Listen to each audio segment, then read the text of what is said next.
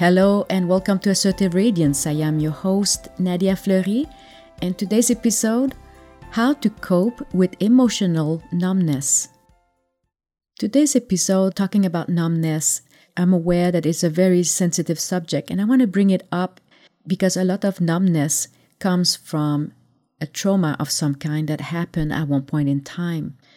To help you cope with numbness and see if you are willing to open your heart and transition towards the other side, what you're going to get is joy and bliss. Now, I can speak uh, from my own experience that I was in this situation. However, my experience may not be comparable to yours. You know, no two people are going through the same thing. However, I'm going to share this information from my experience, and I will also incorporate two authors that I love to draw information from, and they are Joe Dispenza and Gay Hendricks.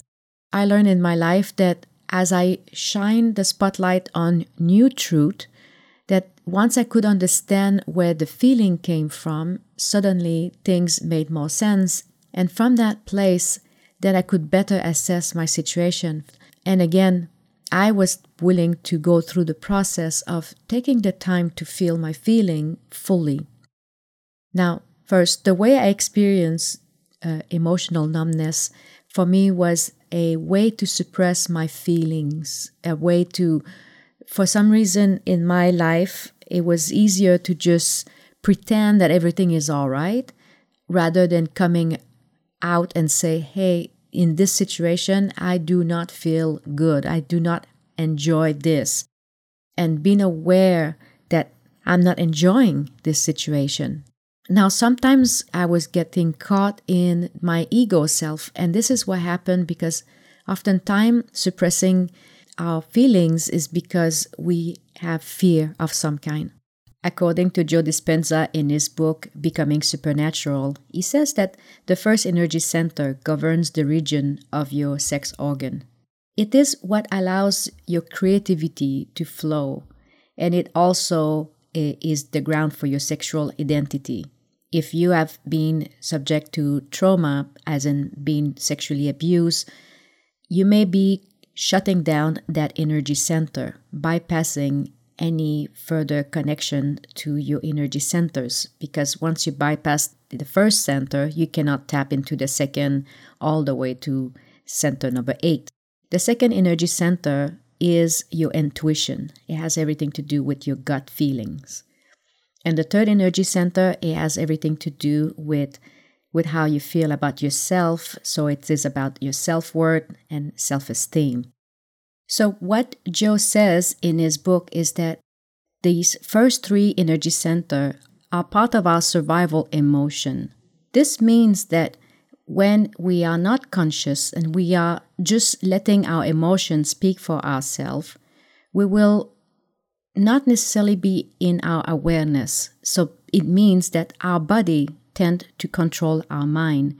This is where we get into this situation where we may say, "Oh my God, he pressed my button this one." You know, we we say this as in supposed to having self-control. You feel like you are controlled by the event or the situation. And the idea is to find a way to release the negative emotion that get us stuck there so that we can tap into the heart space. Now, all that said, what happened next is that there can be a mix. Now, in my case, I managed to tap into my heart space. However, what if you are so afraid that you choose to numb your feeling over trying to express them?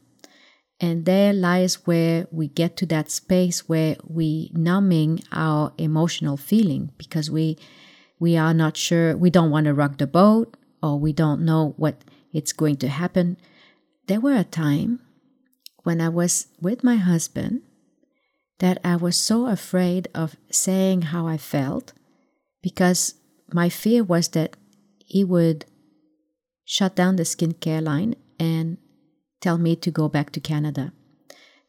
This was not something he said. This is something I created in my head. And while I was in that space, I could not be successful with anything I was working on because my energy was in that fear. Uh, what is he going to do with me next? And this is from that place that I can explain where I was when I numb my feelings. I walked on eggshell and I was having this language as if like I am not going to rock the boat with this one. I felt so disempowered in my life. I felt like I, I didn't matter and that it was not up to me to make choices. So, in some ways, I trapped myself. And that's how I felt. Now, the only way I managed to escape out of my own jail was to tap into my heart space. And this is where I want to share with you a passage from Gay Hendricks in his book, Conscious Loving The Journey to Co Commitment. And what I'm going to read to you is from page 95 to 98. And it goes this way Give yourself time. Learning to feel your feeling is such a delicate art that we recommend giving yourself a lifetime to master it. Befriend your feelings as you would befriend a shy pigeon in the park. If you want to feed the bird, hold out the food in your hand and be patient. Don't run madly after the animal, throwing handfuls of food at it and cursing at it. Many people try to get in touch with their feelings with an urgency that scares away these shy parts of our life. There are other barriers to overcome. There is an active conspiracy against your knowing your true feelings. If you can be kept in the dark about how you truly feel, you can be manipulated to buy or to believe virtually anything. Just watch TV for one day and you will see in action the machinery of turning feelings into purchases. Feeling lonely? Eat our brand of chocolate. Feeling pain? Here, munch on our brand of pain reliever. Four out of five doctors recommend it. You are not likely to hear a kind doctor actor come on and say, Feeling pain? Look at the emotions that you are blocking that are causing the pain. Feel them and notice that your pain is likely to go away. If it doesn't, try one of our pain relievers as the last resort. But whatever you do, don't get in the habit of taking pills instead of looking into your real reason why you are hurting. One barrier that you will encounter early on is the difficulty in knowing what the fundamental feelings are. In our work, we have found that there are only a few core feelings these are sadness, fear, anger, joy, excitement, and sexual feelings. Other common feelings, such as guilt, boredom, anxiety, and depression, are actually mixture of the basic feelings or responses to one of the core feelings. For example, Fritz Perls said that anxiety is excitement without the breath. When people remember to breathe into their fear, their anxiety often turns into excitement. We often tell our clients that fear is frozen fun. People often get the most afraid just before they are about to step into the creative unknown, into the new possibility. Fear mobilizes your body for action, but if you do not take action, the energy curdles in your body. Depression is often the outcome of long repressed anger. Guilt is a mixture of anger and fear. Boredom is a sleepy feeling that comes from keeping your true feelings repressed. All of these feelings can be felt and loved. Love is deeper than any of the core feelings. It can embrace all feelings. Even self hate can be loved. We can say this with certainty because every week we sit with peoples while they work their way down through the surface feelings of boredom and depression to contact their deep core feelings of rage and fear. But they do not stop there. If they persist, they find love at the bottom of everything. That is why we say that any feeling fully felt leads to love. Be with your feelings. Possibly the most important skill you can learn about your feeling is to be with them. Think about it for a moment. We learn to do just about everything else but be with our feelings. We learn not to feel them at all, or to express them inappropriately, or to eat or smoke or drink to get rid of them. But we have no training in simply being with our feeling. When you are feeling sad, how many friends do you have who will say, Let yourself feel that sadness fully, just be with it for a little while? I decided to share this passage of the book from Gay Hendricks because I've experienced exactly what he's talking about. A year ago, I've experienced my biggest crying session I ever had in my whole life where I really felt that my heart was literally being broken into pieces. And uh, and yes I was in in that sadness for about I would say 48 hours. And I was wondering how, what will come out from the other side of this and what happened in me being with this sadness fully. In, in the end I tap into even greater self love and self worth. What it felt afterwards when everything is finished, I felt lighter. Of course, the first week or so, you know, it's still in turmoil because as I was crying all my feeling out, I could feel everything melting away. It was similar to when a farmer wants to grow new crops and first has to burn away all the dead weed. And this is what the tears has done for me is to allow to melt away all my old stories and false belief and everything that was no longer supporting my growth. I melt them away. The me who felt afraid and scared and and that is how I finally tap into my true emotion. The good thing about this, and the, the reason why, the whole reason why I'm sharing this with you is because the other side of this is bliss, meaning that if we allow to feel again, then it means that we can allow to feel the bliss and the joy. And what greater gift do we can give to ourselves in our life than to live a joyful, blissful life.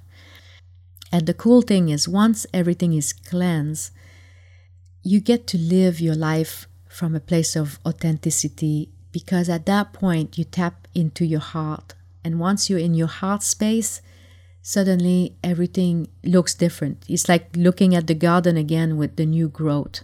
Everything is possible because you're not feeling heavy anymore. I never realized how negative emotion and suppress trauma and the feelings that were not allowed to be felt because of whatever reason that I created in my head.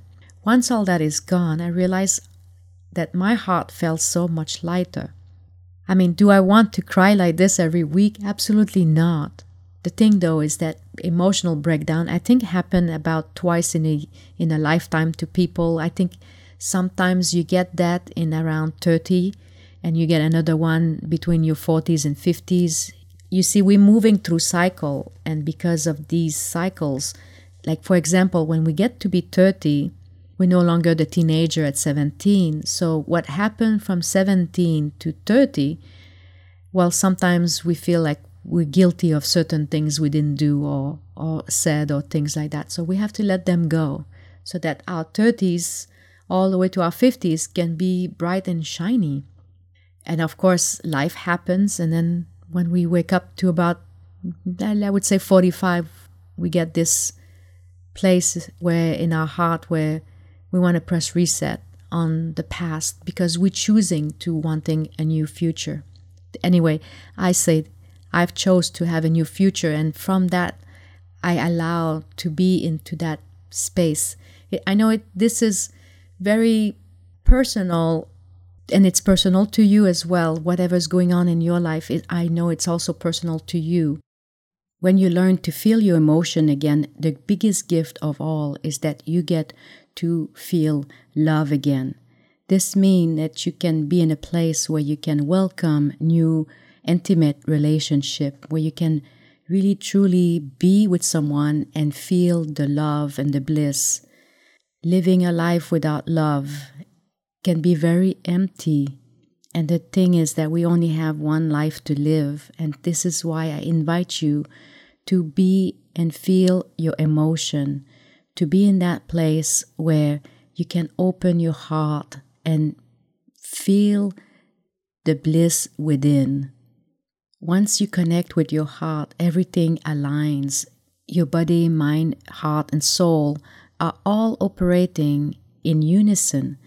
And usually, what comes from the other side is, beside the bliss, what comes also is emotional and financial freedom.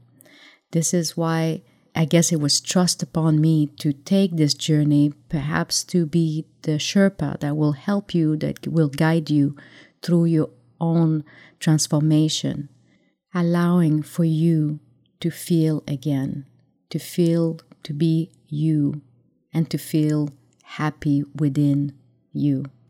You are entitled to live and to be and to feel. I hope this episode was helpful. I thank you so much for listening and you have a fabulous day. If you feel this information can help someone, please share it. If you are at crossroads and need help think things through, I invite you to schedule your free 30 minute consultation by typing on your web browser bit.ly forward slash ask Nadia. It's spelled bit.ly forward slash ask N A D I A.